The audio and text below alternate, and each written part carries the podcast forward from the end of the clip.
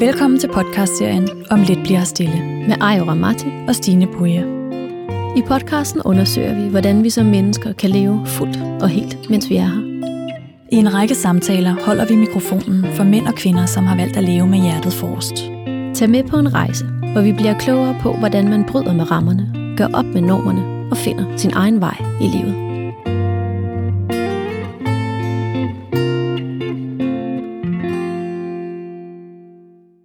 Gæst er Lotus Tyrell. Tidligere tv-vært, nu forfatter, underviser og foredragsholder. Hej Lotus. Hej. Og tusind, tusind tak, fordi du øh, ville komme og bruge en time med os i dag. Mm, jeg glæder mig. Tak. Dejligt. Lotus, øh, jeg ved, vi to vi har den samme tatovering. Vi har begge to en fin lotusblomst siddende på, øh, på vores arm. Ja. Jeg tænker, øh, måske har det den samme betydning, jeg ved det ikke. Jeg ved i hvert fald, at jeg brugte en del af mine øh, vældig forvirrede 20'er på at øh, studere buddhistiske skrifter. Mm. Øh, og en af de ting, som et af de billeder, jeg har fra den tid, det er lotusblomsten. Mm.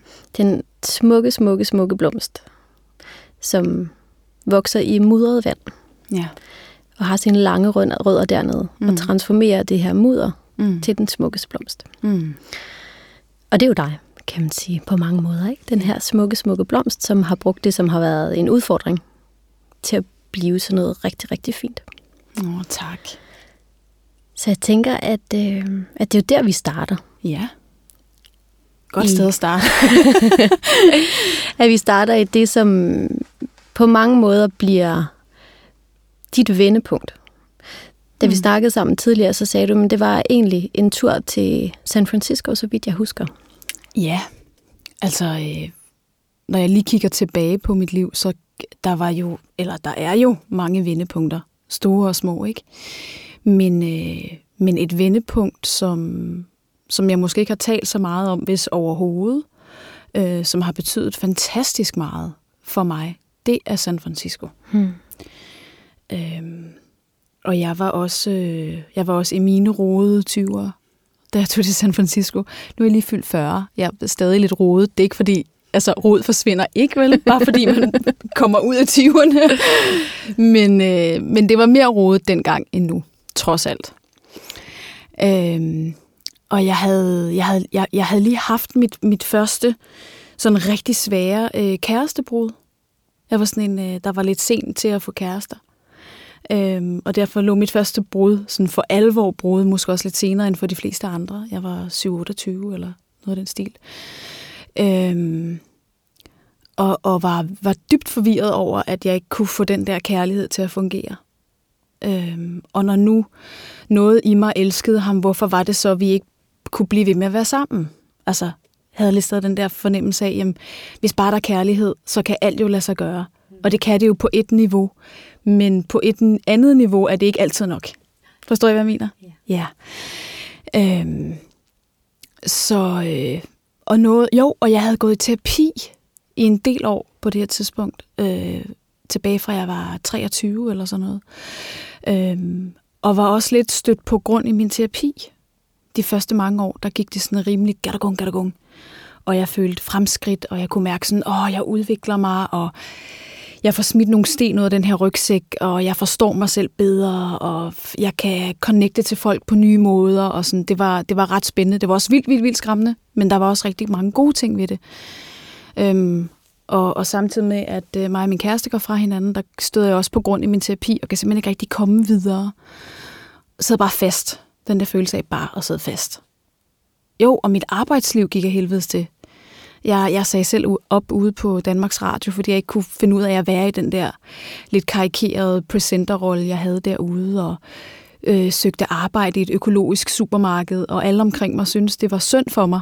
Øhm, og jeg stod faktisk og havde det fantastisk godt der blandt grøntsagerne og urterne, og, og, og et sted, hvor jeg ikke skulle præstere, og lidt bare kunne være hende damen, der skulle hjælpe folk med at finde en, en lækker økologisk vare. øhm, men forvirret var jeg. Og så tog jeg til San Francisco, og faktisk havde jeg en, en øh, åben billet. Øh, jeg havde ikke bestilt en returrejse. Øh, og jeg var ikke så bevidst om det dengang, men jeg tænker nu, at måske regnede jeg et eller andet sted med bare at blive derovre.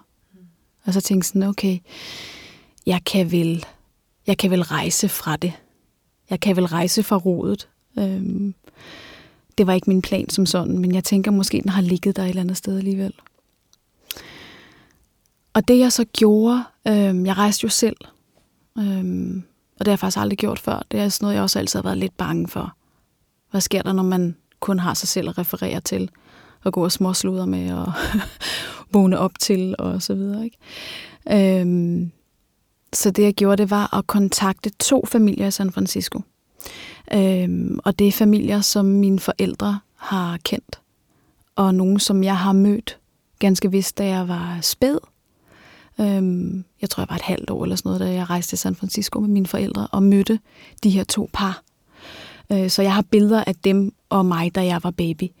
Øhm, men, øh, men i hvert fald så havde jeg skrevet til dem på forhånd og sagt, nu kommer jeg igen, øh, og kunne I tænke jer at, at mødes? Øhm, og det kunne de godt. Og et af parerne bor i San Francisco i de der huse, vi altid ser, ikke? De der sådan helt mm. stereotype, øh, farverige, skønne, skønne huse på en, på en bakke, eller på en bakket gade. Øhm, og de ville gerne give mig husly i, en, i et par uger, sagde de. Jeg har sådan en, en lille etage i deres hus, som de plejer at lege ud øhm, på Airbnb. Og der måtte jeg gerne bare bo free of charge, fordi altså, hvis der er noget, mange amerikanere kan, så er det jo for fanden at være gæstfri. Ikke? Der kan vi virkelig lære noget. Ja. Øh, så jeg landede i lufthavnen om aftenen og tog en taxa ind til øh, downtown San Francisco. Øh, og gik op ad trappen og bankede på, og der var ikke nogen, der åbnede. Og jeg bankede på igen, og der var ikke nogen, der åbnede. Og jeg tænkte bare, nej, fuck. Har jeg bare drømt, at jeg havde en aftale om det her, eller hvad sker der? Og så tog jeg i døren og gik ind, og så kunne jeg høre, altså, at der var selskab inde i stuen, så de simpelthen ikke kunne høre mig. Og jeg gik ind og stod der med mine kufferter, og sådan, har sikkert set lidt halvblæst ud. Og stod sådan, hello. Og så kiggede de over på mig, og så var de sådan, oh my god, you you arrived, oh my god, is it that late? Og du ved, de, altså, de har bare ikke holdt øje med tiden. Øhm, og der var masser af mennesker inde i stuen, fordi jeg ankom åbenbart på det, der hedder Passover, som er sådan en, en, en, en jødisk tradition, øh, som der bliver holdt i starten af april. Øh, så der var et stort, vidunderligt bord fyldt med det vildeste mad, man kan forestille sig. Og så var de lige gået i gang med en runde som skulle øh, markere den her Passover-tradition. Jeg tror, det, jeg tror, det er jødisk påske, faktisk. Øhm, og, øh, og i forbindelse med den her runde, der skulle alle sige, hvad de gerne ville give slip på fra det gamle år, og omvendt også, hvad de godt kunne tænke sig at øh, kan man sige, skabe eller manifestere i det nye. Så jeg trådte jo lige ind i en virvelvind af, så hvad vil du give slip på, og hvad vil du egentlig nu med dit liv, ikke? på en eller anden måde. Øh, så jeg, jeg, jeg fik, hvad jeg bad om, tror jeg nok, altså i pose og sæk, og det var de vildeste par måneder derovre. Ikke bare hos den familie, også hos en anden familie, og ja, wow. Og er det det, der bliver springbrættet til, til det, som sådan ender med at være dit arbejde i dag, hvor du er ude og holde foredrag om det, som var din opvækst? Er det der, er det der at det begynder at røre på sig? At der er noget, du gerne vil dele? Ja, altså mm, måske ikke det med at dele, øhm, men, men forarbejdet, det blev lagt der. Altså, jeg, jeg kan fortælle jer om min konkrete oplevelse. Jeg var ude i, øh, i sådan bjerget område ude for San Francisco en dag, øhm, hvor jeg bare gik og gik og gik, og kunne mærke sådan en stemme inde i mig selv, der godt snart ville finde ud af, om jeg skulle træde tilbage til det liv, jeg kom fra, eller om jeg så skulle blive. Det var hen mod slutningen af min rejse, ikke? eller det, som jeg havde sagt til de andre, var slutningen. Øhm, og jeg kunne ikke mærke, hvad jeg ville. Og så pludselig satte jeg mig bare ned. Det var ikke en plan. Det var min krop satte sig ned på en eller anden måde. Og var sådan, du, nu rejser du dig ikke, før der kommer et ja eller et nej. Og jeg ved ikke, hvor længe jeg sad, men pludselig kom der et ja og jeg var gået nærmest i panik inden, fordi der kom fandme ikke noget svar. Og så, hey, nu sidder jeg altså her på en øde vej uden for San Francisco, og ved ikke, om jeg skal gå frem eller tilbage. en eller anden gør noget. Ikke? Men så kom der det her ja. Og så rejste jeg mig, og så tog jeg faktisk hjem ganske kort tid efter. Øhm, og vidste godt, at det ja betød, at jeg skulle gå enormt meget mere til stålet, hvad angår min selvudvikling. Og at jeg skulle ind i nogle rum, som jeg havde undgået at gå ind i. Fordi simpelthen var for mørke og for uhyggelige. Og hvis jeg ville stå i livet som, måske ikke den, men så det, jeg jo gerne ville og vil, så skulle jeg ind i det der sygt klaustrofobiske helvedesmørke, der bare gav mig kropskvalme. Øh, bare ved tanken, ikke? Men jeg skulle åbenbart til San Francisco øh, og afsøge alle mulige ting der, og møde alle mulige mennesker der, for at nå ind til, at okay, jeg gør det. Jeg gør det fandme. Så, så det var lidt med rystende hånd, jeg kom hjem. Men havde jeg ikke gået ind i de rum, øh, havde jeg ikke samlet det mod, så var jeg aldrig kommet til et sted, hvor jeg kunne stå og dele, som jeg gør nu. Så på en måde, ja. Ikke? Men det var ikke sådan, jeg sad derovre og tænkte, gud, jeg skal være foredragsholder. Altså sådan har det aldrig været for mig. Det har været proces, proces, proces, og så er det sådan, hold da kæft, jeg kan bruge det til noget. Altså det har mere været den vej rundt. Ja, og du kan bruge det til at hjælpe andre. Altså at du, jeg ved ja. jo, du er rundt i kommuner blandt andet og holder foredrag, og ja. har jo sat fokus på ja. alverdens temaer. Ja. Som, fordi ja. det der med at, at sætte stemme til noget, som for ja. mange kan være tabubelagt. Ja. Det her med at vokse op i et hjem, hvor ja. det, altså, det har været hårdt at vokse op i nogle perioder. Du har været med i en dokumentar, hvor du deler ud af ja. din opvækst i det her hjem. Men det at vide, at du kan bruge din stemme til at altså være, både være talerør for noget og nogen, mm. men også måske indgyde mod i andre til at mm. tale højt ja. om det, de går igennem. Ja, det er jo det. Det er jo det. Og det er jo øh, så klichéfyldt, men, men så sandt, at hvor giver alt mening, når, når man kan mærke, når jeg kan mærke, at, øh, at de trin, jeg har taget på en eller anden måde, kan hjælpe andre. Altså, det, det, det er stadig vildt for mig. Nu, altså, nu sidder jeg og siger det, og jeg ved det jo godt, men, men hold da op, altså. Hvor, hvor, har vi bare, hvor har vi bare uendelige muligheder for at støtte hinanden, og hjælpe hinanden, og se hinanden, og, og inspirere hinanden, og være fyrtårn for hinanden. Øhm, og selvom jeg er det for nogen, så har jeg jo også mine fyrtårne. Altså, igen, jeg bliver jo heller, altså jeg, jeg er jo ikke en eller anden færdig enhed. Og jeg ved jo også, hvad det betyder, når jeg hører nogen sætte ord på noget, som, som jeg måske ikke har sat så præcise ord på, som de har. Eller høre nogens øh, historie om, hvordan de kommer ud på den anden side af det ene eller det andet. Øhm, der har vi jo en, en fantastisk evne til at kunne knytte os selv sammen med andre, ikke? Jo, og jeg tænker også, der kan være en tendens til det her med, at hvis man ikke får sat, altså vi går alle sammen rundt og, øh, og struggler med ting og sager ja. som mennesker, fordi vi er mennesker. Ja.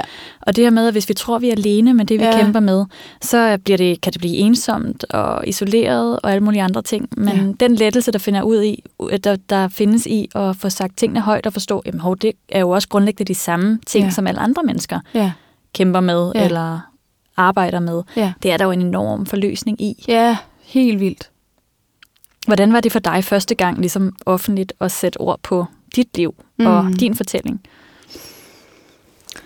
Altså, jeg har taget... Øh, på en eller anden måde har jeg snydt lidt, altså forstået på den måde, at jeg har holdt foredrag på gymnasier i rigtig mange år øh, om svære opvækstvilkår, hvor jeg har drysset en lille smule af min egen historie ind i det, og så ellers stået lidt som sådan en slags underviser, eller sådan lidt ekspert-ish.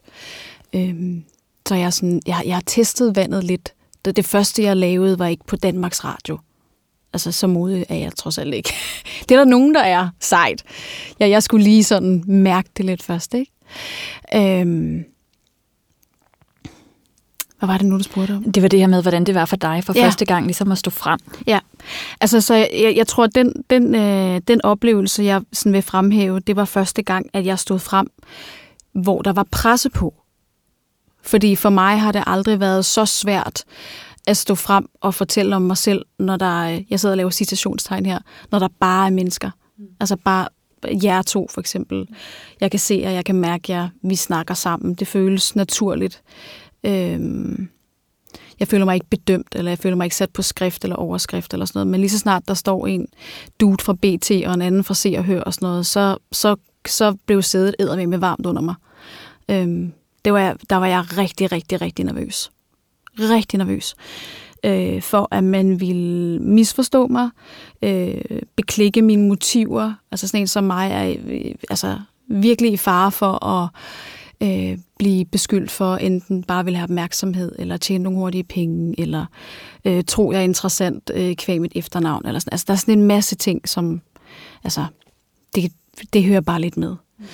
Øhm, hvor jeg, hvor jeg måtte tro på, altså virkelig, virkelig tro på ind i mig selv, at man ville få færden af noget, et andet projekt også. Ikke? Øhm, og stod bare og kiggede på de der journalister, der skrev ned og tog billeder og tænkte bare, nej, hvad ender det med? Og var skide bange for, om, om der ville komme en, en grim overskrift, eller at man ville synes, at jeg hængte min familie ud, eller svinede min fars minde til, eller hvad ved jeg. Øhm, så det, det, var den, det var testen. Det var virkelig, da der kom kommersiel presse på. Ja. For man kan sige, at øh, altså, din, din bog er jo kommet ud ja. vidt og bredt. Ja. Øhm, og ja, altså, du har i hvert fald selv delt nogen, som ligesom har sagt, hey, prøv lige at høre, hvis der var fem bøger, jeg skulle vælge, jeg kan ikke huske, hvem det var, der delte den, men hvis der er fem bøger, du skulle vælge over ligesom noget, der gør en forskel for dit liv. Nå ja, det er rigtigt. Og så var Hemmelighed fra Pige den ene af dem. Ja.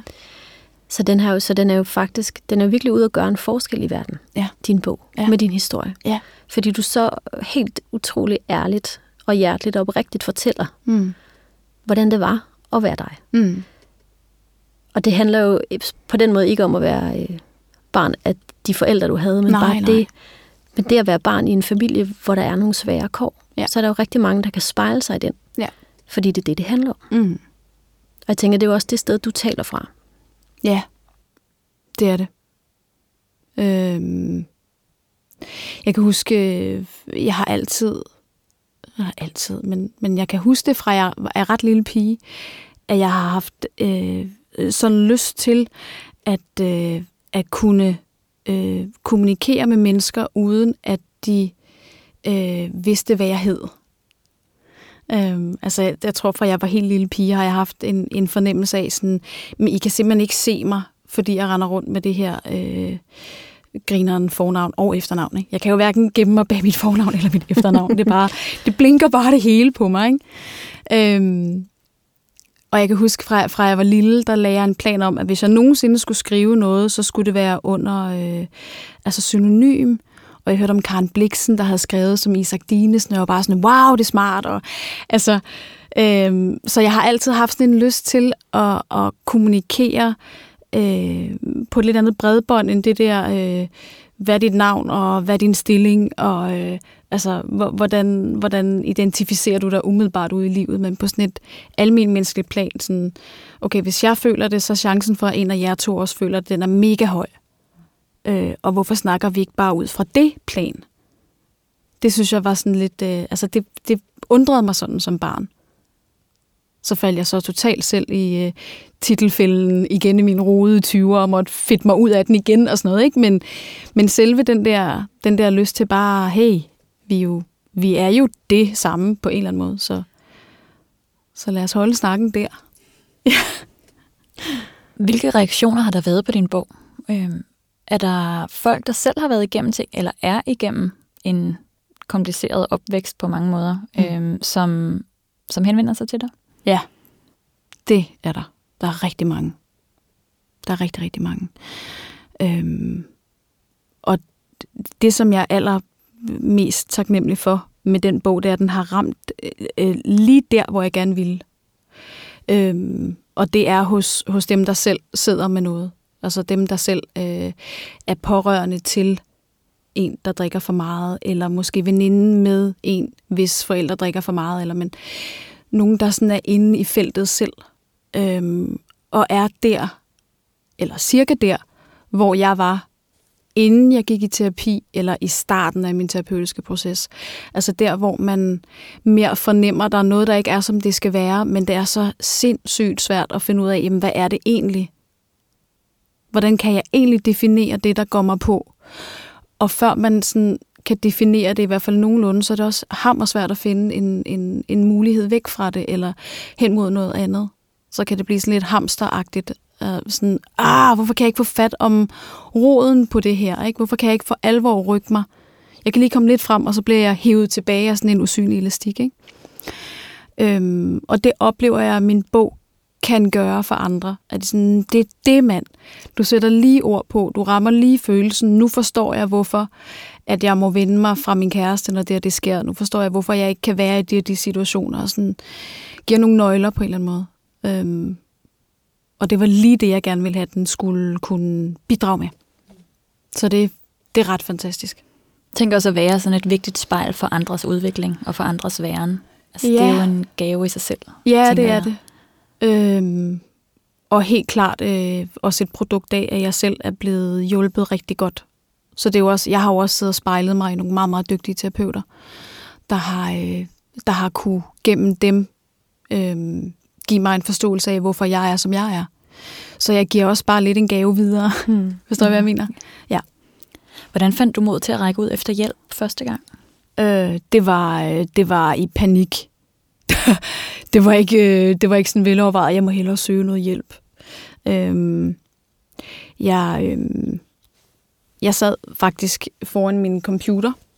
Øh, jeg var kommet fra arbejde en dag, da jeg var 23. Øh, og, og på alle ydre markører så ud til at have det rigtig, rigtig godt. Og indeni havde det forfærdeligt. Simpelthen forfærdeligt, altså.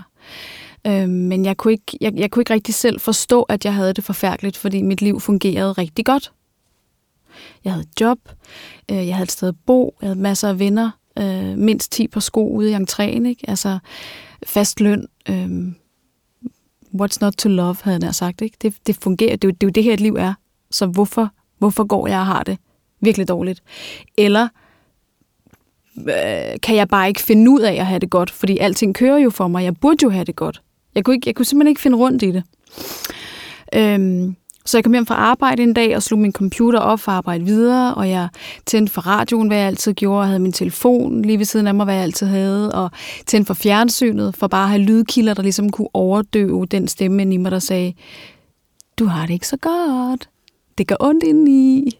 Sig noget højt, ikke? Øhm, og i det, jeg tændte for fjernsynet, der, øh, der tonede en psykolog frem, som sagde, at øh, altså noget i retning af, at, at hvis, hvis, øh, hvis unge, der har mistet en forælder, ikke får hjælp til at bearbejde det tab, at så vil man højst sandsynligt få noget, hun kaldte udviklingsforstyrrelser. Øhm, og jeg vidste ikke, der ville være et program om følelser, for så havde jeg aldrig tændt fjernsynet. Altså, man kunne nærmest ikke finde nogen mere følelsesforskrækket, når det kom til stykket. Jeg kunne godt sidde og lade, som om jeg havde en aftale, eller ikke en aftale, en samtale om følelser. Men det der med selv for alvor at føle noget, det kunne jeg bare ikke lide. Altså. Øhm, så jeg havde drønet over på MTV eller et eller andet, hvis jeg havde vidst, der havde været sådan noget psykologhaløj. Men det nåede jeg ikke. Og det hun sagde, det, det ramte mig lige i maven. Og lige i hjertet. Øh, og jeg kunne hurtigt regne ud, at det var 10 år siden min egen far var død, og jeg ikke havde snakket med nogen om det overhovedet. Altså jo, nogen havde sagt, dengang øh, vi hører, at din far er gået bort, det vi kede af, så har jeg sagt, mm men det er jo ikke en samtale. Det er mere sådan en tør konstatering. Ikke? Øh, så jeg var sådan, wow mand, okay, det er 10 år siden, så jeg er helt sikkert udviklingsforstyrret. Og øh, med mindre, at jeg er enormt heldig, så er jeg også udviklingsforstyrret for life. Altså, jeg tænkte bare, det, det er totalt for sent, ikke? Og så fordi jeg var så forskrækket, så ringede jeg ind til den der psykolog. Altså, jeg ringede ind til det center, hun repræsenterede. Og jeg kan simpelthen ikke huske, hvad jeg sagde. Men, øh, men jeg kan huske, at de gav mig nummeret på noget, der hedder Børn, Unge og Sorg. Øhm, hvor man kan ringe ind og få noget, øh, noget samtaleterapi. Og der ringede jeg så ind. Øhm, og det var ligesom der, det startede øh, og jeg fik en, en meget dygtig fyr i telefonen. Han er direktør derinde nu. Og grunden til, at jeg ved, at han er dygtig, det er både fordi, jeg har været i hans varetægt, kan man sige, men også fordi, at hvis ikke han havde været dygtig, så havde jeg lagt på efter 30 sekunder. Så bare det, at han holdt mig fast i telefonen i 10 minutter dengang, det må, øh, altså det, det skal jeg, han skulle have noget credit for, altså. øh, og jeg kan huske, han spurgte mig, øh, Nå, hvorfor, hvorfor ringer du ind? Hvad, er der noget, du går og er ked af? Og så sagde jeg, nej, ikke rigtigt. Fordi jeg kunne ikke rigtig finde ud af, hvad det var, der kunne være årsagen til, at jeg gik og ikke havde det helt godt, og synes, det var enormt flot det hele. Og så sagde han, at det er også helt okay. Og der kunne han jo også have sagt, nå, det var da mærkeligt, eller hvorfor ringer du så, eller sådan noget. Men han gik bare med, ikke? Sagde, Men det er også helt okay. Men kan du så ikke, øh, kan du så ikke prøve at se, om der er en lille bitte ting, du er ked af? Og det kunne jeg godt. Så sådan, nå jo, en lille bitte ting, men det kunne være, at min far døde for 10 år siden. Og så sagde han, ja, selvfølgelig kan det det. Og lige der, der, der skiftede min verden farve på en eller anden måde. Altså, jeg har sådan et billede af, I ved, når man køber en ny tablet, så er der sådan et stykke film på, som man lige skal pille af, pille af skærmen. Ikke? Det var som, nogen pillede det af mine øjne på en eller anden måde. Det var sådan, er det rigtigt? Kan jeg seriøst godt gå rundt og have det grund af helvedes til? Fordi at min far døde for 10 år siden, og så burde jeg ikke være kommet over det på en eller anden måde. Øhm, og så var han sådan, nej, nej, nej, overhovedet ikke.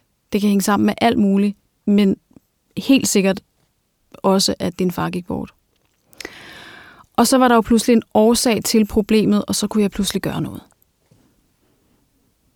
Ja. Blev du ved med at have samtaler? Øhm, var det ligesom det, der åbnede for flere samtaler, eller hvad ja. skete der derefter? Ja, jeg startede op hos ham. Han, han var så sød og give mig lov til at komme op og få et forløb hos ham. Det havde han ikke behøvet, fordi jeg tror egentlig ikke, at man kan få gratis hjælp 10 år efter et dødsfald. Man skal ansøge temmelig hurtigt. Ikke? Altså, det er sådan noget med, vi har de der ja, undskyld mig, lidt latterlige rammer for, hvornår sorg er aktuel, og hvornår den ikke er. Ikke? Efter seks måneder kalder vi sorg for kompliceret sorg, hvis man stadig er ked af det. I min verden er det jo skrubskørt. Men, øhm, men han gav mig i hvert fald øh, muligheden for at komme ind og, og få noget terapi hos ham. Og jeg var oppe hos ham tre gange, og så stoppede jeg med at komme der. Og jeg har selv glemt hvorfor. Men i forbindelse med hemmeligheder for pige, der opsøgte jeg ham. Og så mindede han mig om, hvorfor jeg stoppede deroppe hos ham.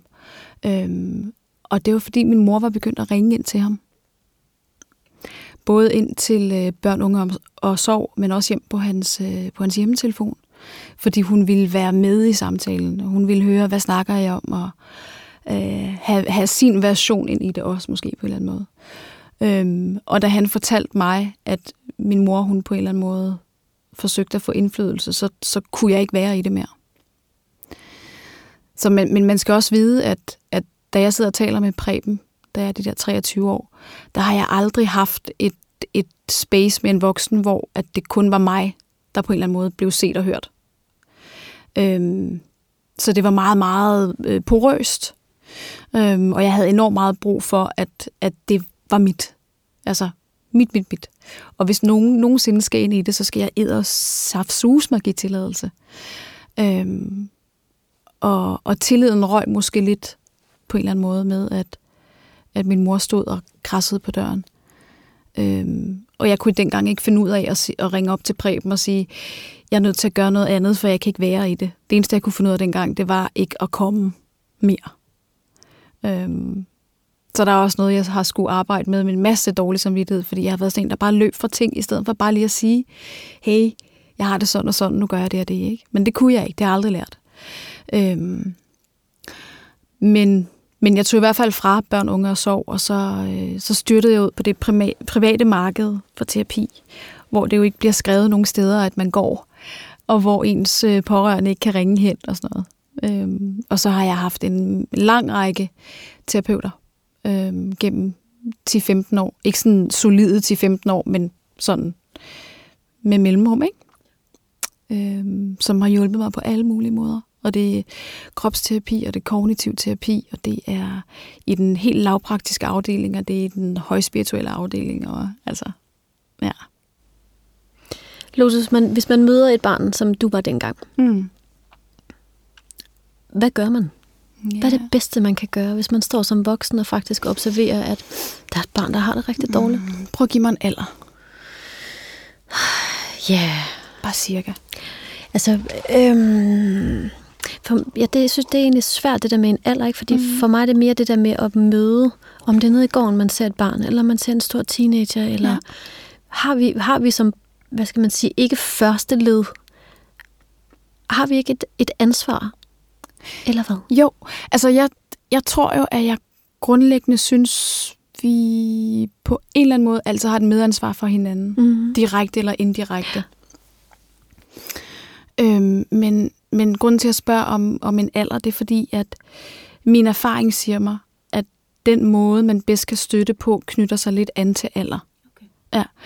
Så, øh, så hvis nu nogen havde set mig som treårig eller sådan noget, være forhudlet og ked af det, så vil jeg sige, øh, gå hen og kram og snak, eller kram, nej, det skal man have en tilladelse til, men, men forstå mig ret, lav, giv, giv noget hands-on på en eller anden måde, støtte, hjælp. Øhm, øh, og havde nogen set mig, da jeg var 12 år eller sådan noget, der skulle man ikke have skyndt sig med at komme for tæt på. Fordi det havde jeg, det havde jeg reageret slet ikke godt på. Og jeg ville have synes, det var ubehageligt. Mm. Øh, for jeg var slet ikke klar til, at nogen skulle komme ind i min intimsfære, eller nogen skulle komme hen til mig og synes, at de skulle hjælpe mig eller redde mig, eller sådan noget. De havde bare fået en kold skulder. Eller måske bare et stort smil, som, som dækkede over alt muligt. Ikke? Så, så, øh, så havde nogen set mig som teenager, så skulle de have i lang tid gjort sig umage for at skabe relation til mig. Og opbygge tillid. Og vise, at hey, jeg vil dig gerne på, på en fin måde, så det aldrig blev for meget for mig og så skulle jeg nok selv komme, når jeg var klar. Det tror jeg lidt er, er moden. Altså, når, når, når vi selv eller vores børn når en vis alder, så kan vi ikke længere sige, nu skal du fortælle mig, hvad der foregår inde i dig. Det, det kommer, hvis det kommer. Ja. Altså, hvis vi fede nok modtagere, så skal de nok, så skal de nok fortælle. Og hvis ikke, så må vi jo øh, arbejde på os selv. men, men med de små, der er der ikke nødvendigvis så langt ind. Så der kan man være lidt mere sådan måske spørge lidt mere direkte, eller mærke lidt mere direkte efter, og reagere derefter. Øhm, og jeg synes især med de helt små, hvis vi, hvis vi har en bekymring for dem, så bør vi altid gøre noget. Og med gøre noget, mener jeg ikke, at vi skal blande os og banke på døren hjemme hos mor og far, og råbe og skrige og lave indberetninger og bekymringer og sådan noget. Det, det er måske ikke der, det starter, men, men et eller andet. Og hvis man ikke ved, hvad det et eller andet er, så vil jeg sige som, som tommelfingerregel, at vi skal dele vores bekymring med mindst en anden. Fordi så er den levende. Hvis vi bare går og er bekymret for nogen selv, og ikke lige får sagt det videre, så stopper den lidt der. Eller så er det kun vores ansvar at gøre noget ved det, og så kan vi måske tænke, om en anden gør det måske, eller der må være en moster, eller der må være en onkel, eller nogen er mere egnet til det end jeg, og jeg er jo ikke psykolog, hvad ved jeg, bap, bap, bap, bap, bap. og så sker der ikke rigtig noget. Men i det, vi deler noget, så er det ligesom så er vi flere, der ved det. Øh, og så chancerne for, at der bliver taget en eller anden form for handling øh, og vare på et andet menneske, den er desto højere. Mm. Jeg tænker, at vi som, vi som børn alle sammen havde oplevelsen af, at der var nogle gange et, nogle gange flere mennesker, som har præget os i vores opvækst, mm. og som kan have været den ene lærer, eller mm. fodboldtræner, eller spejderleder, eller nabo, eller pædagog, eller hvad det måtte være, ja. som faktisk har haft en, en indflydelse mm. eller givet os en anden fortælling ja. af, hvordan livet eller værdier kunne være, end det vi er opvokset med. Mm. Øhm, og der er jo så muligheden for at være den person, hvis man faktisk blander sig, og være den person, der repræsenterer ja. noget andet, end det barnet ja. kommer fra. Ja. Og du, jeg husker fra dokumentaren, ja. du også havde nogen i din opvækst, der, der var der ikke, var der en pædagog eller noget, som Nej, du, du nej. opsøgte, nej, det var måske mere hendes refleksioner ja. omkring, hvad ja. hun så, ikke? Jo, jo, jo. Det handlede om. Jo, jeg, ja. øh, jeg, jeg fandt ikke selv, men, men øh, nu havde jeg jo en redaktion med mig, som fik, øh, som fik fundet frem til, hvem der var øh, daglig leder i min vuggestue dengang. Og hun ville gerne mødes med mig. Hun var den eneste, der, der faktisk sagde ja til at, at, at, at mødes med mig, mens at vi blev filmet. Øh, alle andre afviste. Øhm, og det var så, så spændende og rørende at møde hende. Men hun var jo ikke, hun har aldrig været sådan et forbillede for mig. Jeg kan faktisk ikke engang huske hende vel. Men det var meget værdifuldt at få hendes, øh, hendes kan man sige, vidnesberetning på en eller anden måde. Øhm, og det, hun, hun gav mig en stor gave ved at, at ture sidde og fortælle, hvad hun så dengang, fordi, kan man sige, en af de øh, Mm, helt store forhindringer, jeg har haft i mit eget liv, var, at jeg længe, længe, længe har gået og været i tvivl om det, jeg oplevede, var noget, jeg selv havde fundet på, eller om det rent faktisk fandt sted. Fordi der har aldrig været nogen vidner. Så den eneste, der har fortalt mig, at sådan var det, det er mig. Og jeg tror, de fleste af os er sådan indrettet, at, at så kan vi tvivle på vores egen oplevelse, eller følelser, eller intuition, eller hvad det måtte være. Øhm, og de få gange, jeg har tur spørge min mor, eller en enkelt gang har jeg spurgt min faster, da jeg var 19 år, og heller ikke kunne få noget som helst til at hænge sammen. Så jeg får at vide, at der var ikke noget om det, at vi havde haft det godt. Og så var jeg jo blevet ekstra, ekstra forvirret og rundtosset fuldstændig. Altså, når man taler om det der indre kompas, mit har bare været wuff. Men tænker du, at det er noget, som er generelt for børn, der, ja. har, der er vokset op i en misbrugsfamilie? Ja. Det der med, at, at øh, tit er misbrug jo ikke rigtig noget, vi taler om. Nej, det er derfor, præcis. det er tabu. Ja. Så jeg tænker, der er vel mange børn, der bliver øh, fornægtet deres sandhed. Deres ja. indre sandhed ja, i hvert fald. Ja, ja, det tænker jeg. Det tænker jeg også fordi, at, at øh, altså, uerkendte øh, misbrugere vil jo selv på det stærkeste afvise, der er et problem. Og vil man ikke også altid som barn, tænker jeg, passe på sine forældre? Jo. Og det er vel også en af de ting, som, som du har været nødsaget død og pine til at gøre op med, er, at nu er jeg faktisk nødt til at passe på mig ja. som nummer et. Ja. For jeg kan faktisk ikke passe på dig og din hemmelighed længere. Ja. Og, og det tror jeg er, om man har en far, man kender efternavnet på eller ej, mm. jo noget, som børn er optaget af. Mm. Hov, hvad sker der, hvis jeg går ud og fortæller mm. bare et andet menneske, mm. Om hvordan min virkelighed har været? Mm. Hvad sker der så med den der mor og far? Mm. Hele den der familie? Mm. Yikes. Ja. Og det er vel noget med at hvordan, hvordan får man mod til det? Ja. Hvordan kan vi give dem, der sidder og lytter med her, der lytter til dig? Mm. Hvordan kan vi give dem mod til at sige, hov, du skal lytte til din sandhed? Ja. Altså, jeg, jeg, jeg tror faktisk nok, at jeg på en eller anden måde besluttede mig for at kigge på, øh, Øh, mm, hvad det vil sige at passe på nogen, eller ikke at passe på nogen. Og på en måde, så kan man godt sige, måske ville jeg passe bedre på min familie, hvis jeg ikke havde sagt noget. Men på en anden måde, så begyndte jeg faktisk at mærke, ikke sådan op i hovedet, men sådan mærke, at den bedste måde, jeg kan passe på min familie, mig selv og mine egne børn, det er faktisk ved at sige det, som det er. At det ikke er en fjendsk handling, eller en nødvendigvis oprørsk, eller øh, at jeg vil have nogen ned med nakken, eller afsløre noget, eller alt det der, alt den her hæslige retorik, der nogle gange bliver hældt ned over, bare at sige tingene, som de er. Øh, fordi i virkeligheden, altså et eller andet sted sat meget firkantet op, måske var min far ikke blevet så syg af at drikke for meget, hvis nogen havde sagt det, som det var. Og måske var min mor ikke blevet så fantastisk ked af det i livet, hvis nogen havde sagt det, som det var. Altså, så nogle gange er det jo den allermest kærlige gerning, vi kan gøre hinanden, det er at komme og sige, det her er, hvad jeg oplever. Er der noget om det? Og jeg ved der ikke noget dårligt. Jeg vil bare helt vildt gerne elske dig igennem det her. Øhm, så på en eller anden måde tror jeg, jeg lavede lidt om på, hvad det vil sige at, at være god ved sin familie, eller god ved sig selv, eller sådan, altså, øh, og besluttede mig for i hvert fald at stå for, at det med at, at sige tingene, som jeg oplever dem, at det er en god ting. For jeg vil ikke noget dårligt med det. Og så har jeg skulle bevise det ret temmelig kraftigt. men, men eftersom at, at det jo blev ved med at være tilfældet, så folk faktisk begyndt at tro på, at det er rigtigt nok.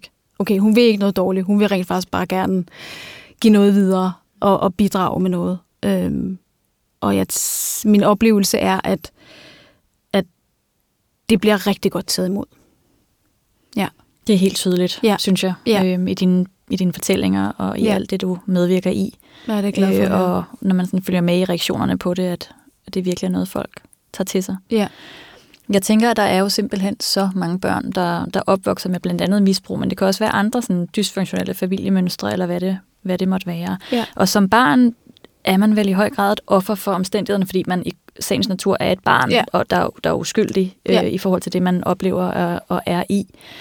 Den tilstand kan man jo så blive ved med at bevare som voksen, altså det at være et offer for omstændighederne. Ja. Der har du jo valgt at tage ansvaret på dig og sige, jamen det kan godt være, at jeg har oplevet nogle ting i min barndom. Jeg vil noget andet med mit liv. Mm. Hvad er det, jeg, jeg tænker, hvad er det, der gør, at man har de ressourcer? Ja. Altså, hvordan er, ved du, hvordan det er opstået i dig? Er det hårdt arbejde? Er det, er det en naturlig evne, du altid har haft? Mm. Eller?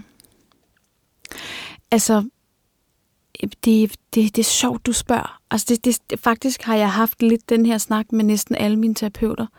Fordi, øh, og jeg kommer ikke til at gøre det, men hvis, hvis man lige listede mit liv op, øh, så altså oddsene for, at jeg ville sidde her og ikke sad fast et eller andet sted i voksenpsykiatrien.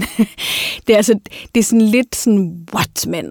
Hvordan fanden fik jeg på en eller anden måde albuet mig frem til det? Altså, det, det lå ikke i kortene, hvis man kigger på min historik sådan lidt nøjere. Øhm, så hvad fanden gør, at, at nogen af os ikke giver op på en eller anden måde, og nogen bare plasker sammen, fordi det er for overvældende. Ikke? Øh, og en ting, jeg ved, som ikke har med mig at gøre, men sådan det menneskelige system at gøre, det er, at hvis man er født med en høj grad af vilje, der, der, der er nogle forskere, der peger på, at vilje faktisk ligger i vores genpakke. Og nogen har lidt, og nogen har meget. Man kan opøve sin vilje. Så hvis man ikke har så meget, så altså ingen panik. Men så skal man arbejde for at ligesom komme derop, ikke også? Øhm, og jeg er født viljestærk. Altså jeg har sat med en vilje, der, der siger bare to. Øh, så den tror jeg har hjulpet mig. Eller det ved jeg. Ikke? Øhm, og så kan jeg simpelthen, jeg synes, og nu, nu bliver det sådan lidt øh, øh, en anden dimension, eller sådan lidt, lidt, lidt åndeligt på en eller anden måde, hvis jeg må kalde det det. Men jeg synes simpelthen, jeg kan huske mig selv på sådan et, øh, et spædbarnsstadie, øh, ligge og, og, og mærke, at verden grundlæggende var super lækker at være i. Altså, sådan lidt tyk lille baby på et lammeskin og kunne mærke solen på min hud. Eller sådan. Det, det er sådan sansebilledet på det, ikke? Og så blev jeg virvlet ind af, øh, altså i et sindssygt liv, simpelthen. Men jeg har den der fornemmelse med mig af, at livet er et smukt sted, eller et godt sted at være. Øhm, og det har ligesom været der, jeg ville tilbage til. Altså, det har ligesom, forstår I, hvad jeg mener? Det er måske lidt kluntet fortalt. Men det har ligesom været mit lys for enden, hvor jeg var sådan, men det er godt at være her. Og jeg kan ikke mærke det. Og jeg ved ikke, hvordan jeg skal komme tilbage til at kunne mærke det. Men noget fortæller mig, at det er godt at være her. Øh, og, og det er værd at kæmpe for. Så altså, sådan, øh, der er nogle kombinationer der, ikke? Øhm, og så har jeg været et par gange øh, ude i sådan en situation, hvor jeg faktisk ikke har noget at miste. Og det kan jo også være et skub, kan man sige. Så sådan, okay, jamen, alt er til sydladende fucked. jeg kan lige så godt gøre noget ved det. Øh, nogle gange så går vi og venter indtil der seriøst ikke er mere at miste, og så kan vi rykke. Altså, Ja, der er nogen, der taler om, at man skal helt ned i dybet, ja. og nogen, man bruger mange forskellige ord omkring det, det ikke? Gør at stå ja. på kanten og virkelig ja. mærke kontrasterne. Ja. Og, men det lader til at være det, der gælder for mange mennesker, at når man er ja. så langt ud og har genaktiveret så meget mørke ja. eller destruktive mønstre, ja. så bliver man klar til at handle. Ja. Det er i hvert fald noget, der gælder for nogen, sikkert ikke for alle, ja, men, øh, det tror jeg giver meget mening. Ja. ja. Og så tænker jeg sådan noget med mod, ikke? eller leve, leve hjertedrevet, eller sådan øh, øh, gøre det, der for en føles sandt, eller sådan noget. Det har også, for mig i hvert fald, har det ofte øh, betydet, at der er noget af min gamle identitet, jeg har skulle være villig til at give slip på. Øh, og det har måske i virkeligheden været det modige at gøre. Sådan, okay, hej verden, I kender mig som hende her. Hende er jeg ikke eller hende er jeg ikke mere, eller øhm, den der titel, den, den kan jeg ikke leve op til, den vil jeg ikke leve op til. Øh, det der ry, eller den der forventning, kan, vil jeg ikke leve op til. Øhm, og ligesom lade de der øh, ydre identifikationslag på en eller anden måde falde. Øhm, og det føles som at stå nøgen. Øh, og og man kan få nogle kraftige reaktioner på det, ikke? fordi folk vil gerne have, at man er den, de gerne vil have, at man skal være. Ikke? Øh, og måske kan man føle, at det vil jeg gerne leve op til. Og sådan. Det er sgu ikke så nemt. Men, men, øh, men for mig har udviklingen altid ligget i, at jeg har identificeret mig med noget mere sandt end de der ydre faktorer. Og turde smide dem, og så gå ind indad, indad. ind. Koste hvad det ville. Og det har nogle gange kostet rigtig, rigtig meget forhold, arbejdsrelationer, you name it. Familierelationer. Øhm, og det brænder, når man står i det. No kidding, det gør det. Altså, det, det synes jeg ikke, jeg kan romantisere. Men hvad er det, der får dig igennem? Ja. Når du står der, og det brænder. Og du tænker, men igennem skal jeg jo. Ja. Er der et eller andet, som ligesom bliver din... Ja, fordi ja. Dit, ja. dit holdepunkt, dit pejlemærke. Ja, der. fordi jeg kan jo et eller andet sted igennem alt det der, så kan jeg jo mærke, at jeg er mere mig selv der. Og det vil for altid holde den højeste værdi for mig. Og hvorfor det så er, det kan jeg sgu ikke forklare. Det kan jeg måske godt, men så bliver det sådan lidt øh, blub, blub, blub. Men sådan helt intuitivt, så er det bare sådan, det, det er det vigtigste. Altså, helt ærligt, når jeg står her på den sidste dag, ikke? Øhm, eller den dag, mine børn kommer til mig og siger, hvorfor gjorde du det? Har I nogensinde genspillet den ind i hovedet? Hvorfor træffede du det valg? Øh, hvorfor blev vores barndom sådan? Hvorfor gjorde du sådan? Hvorfor sagde du sådan? Øh, så bliver jeg simpelthen nødt til at kunne kigge med øjnene øh, og helt autentisk kunne sige, at det var det aller, aller bedste, jeg gjorde lige der. Og det kunne det kun være, hvis jeg havde lyttet til min indre stemme. Forstår I sammenhængen? Ja. Øh, så det har været meget kraftigt i mig at, og, at, og, og disponere på den måde. Især efter jeg blev mor første gang for omkring 10 år siden nu. Der tog det virkelig fart, altså. Der var bare sådan, wow mand, du er for vild, lille baby, ikke? Og jeg kommer til at gøre mit aller, allerbedste, og uanset hvad, så kommer jeg til at fuck op, men det skal fandme være fra det bedste, jeg overhovedet kan gøre. øh, fordi så kan jeg leve med fejlen. Hvis det var fra det tredje bedste eller femte bedste, så ville jeg have svært ved at leve med fejlen. Ja. Hvad gjorde det egentlig, da du selv blev mor? Altså, hvor, blev der genaktiveret ting omkring din egen opvækst? Ja. ja.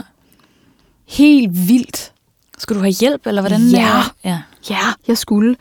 Øhm, altså, ikke sådan bare bu, bu, men jeg begyndte i terapi igen. Jeg troede lidt, ind, jeg fik Samson øh, to-tre år efter, jeg kom hjem fra San Francisco. Så jeg kom hjem fra San Francisco og gik i terapi level 2 eller for eller et eller andet, i forhold til, hvad jeg havde gjort før. Ikke? Jeg skal ind i det mørke rum og begyndte at tænde noget lys. Ikke? Øhm, og troede sådan, jeg er nogenlunde færdig, så jeg kan godt få et barn. Og så fik jeg Samson, og så skulle jeg egentlig bearbejde alting en gang til fra et lidt andet sted. Øhm, og det, der mest blev fremkaldt ved at skulle være nogens mor, det var, at jeg har ingen manual med hjemmefra til, hvordan man gør det. Og, og alt, hvad jeg selv har prøvet på egen krop af nærhedspleje, det har været ikke særlig godt. Så jeg var skidehammerende bange for, at jeg enten ikke var nok, eller simpelthen ville lave nogle skrækkelige fejl på ham. For han var helt lille bitte. Øhm, så konkret begyndte jeg i terapi igen, øh, fordi jeg kunne mærke, hvorfor går jeg er så nervøs. Altså, det er virkelig ubehageligt. Hvad handler det om, ikke? Øh, og, og så bad jeg mine helt nære omgivelser om, om de ikke nok ville sige, hvis de så, at jeg gjorde et eller andet, som var uhensigtsmæssigt med ham. Og de er modige nok til det? Ja. Ja, det er så fedt.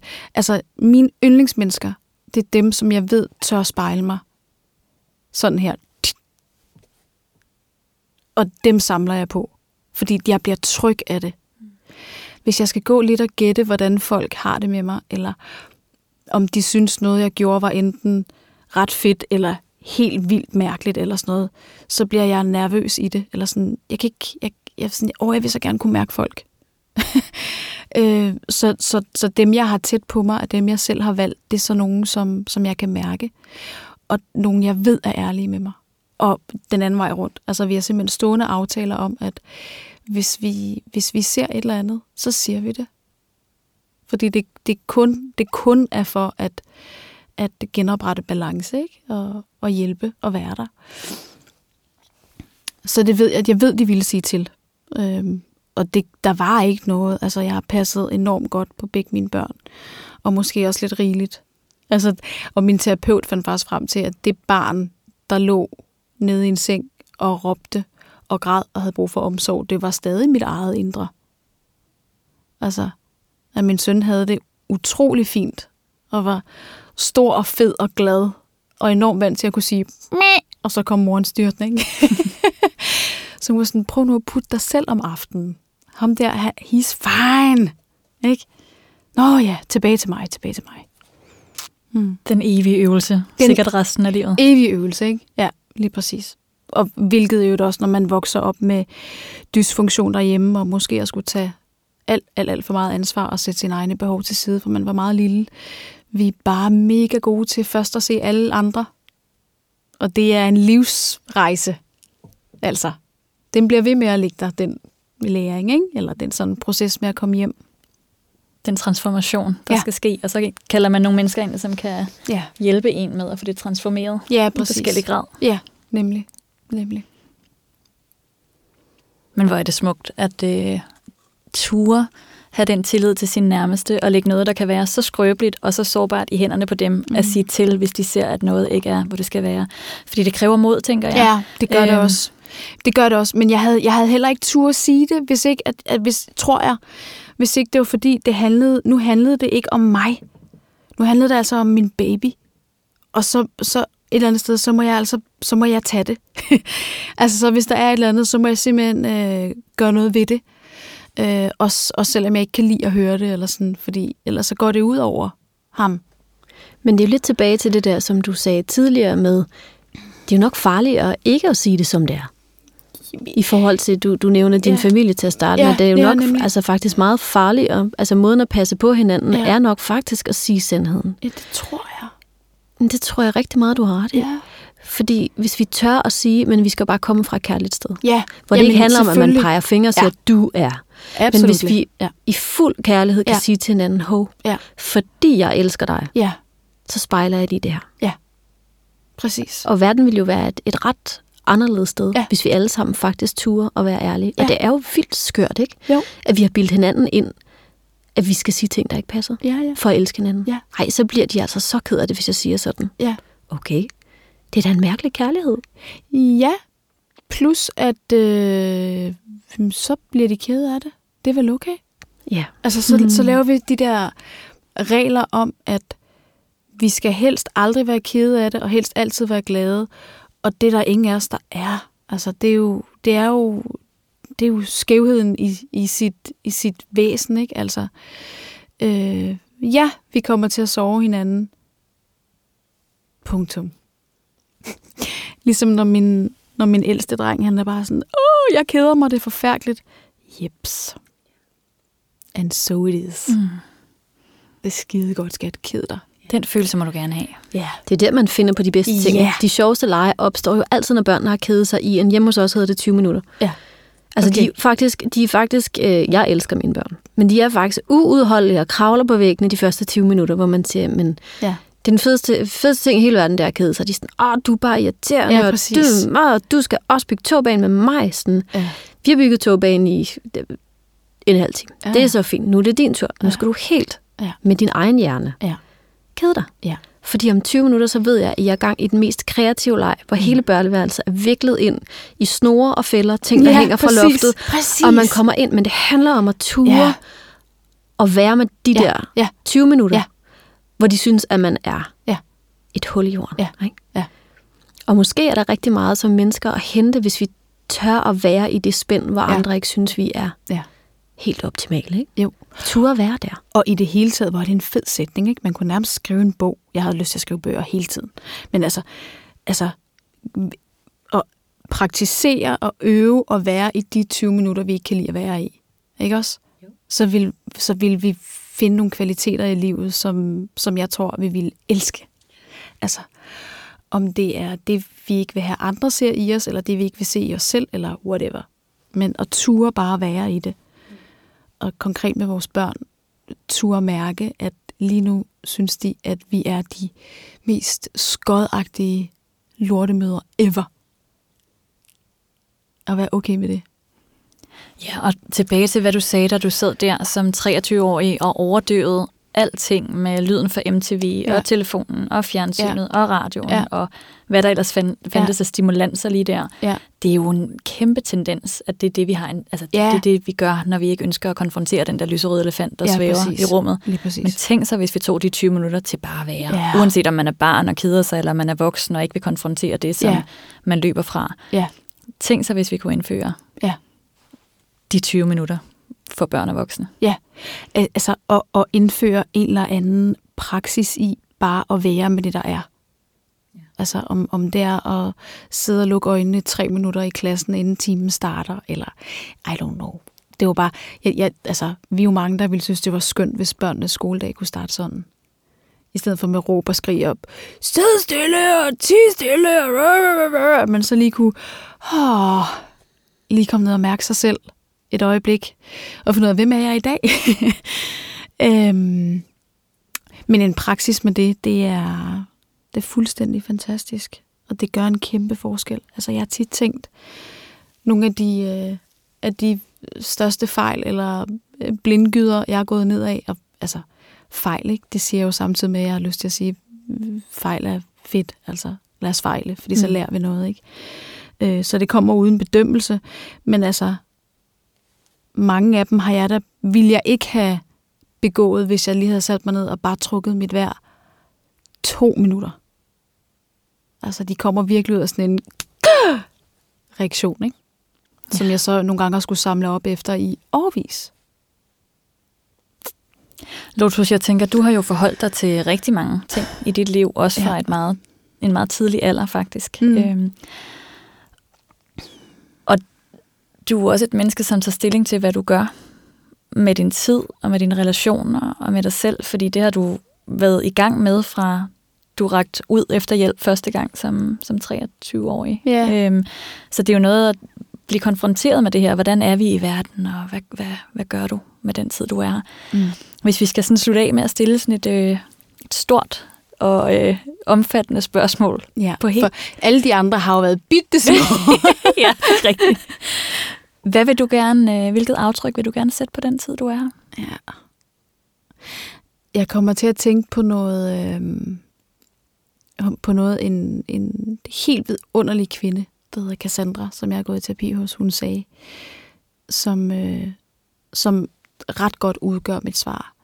Hun siger, at, at noget af det vigtigste for hende er, at først hendes børn, men sekundært alle andre, må kende hende. Og der er noget, der klinger helt sandt ind i mig.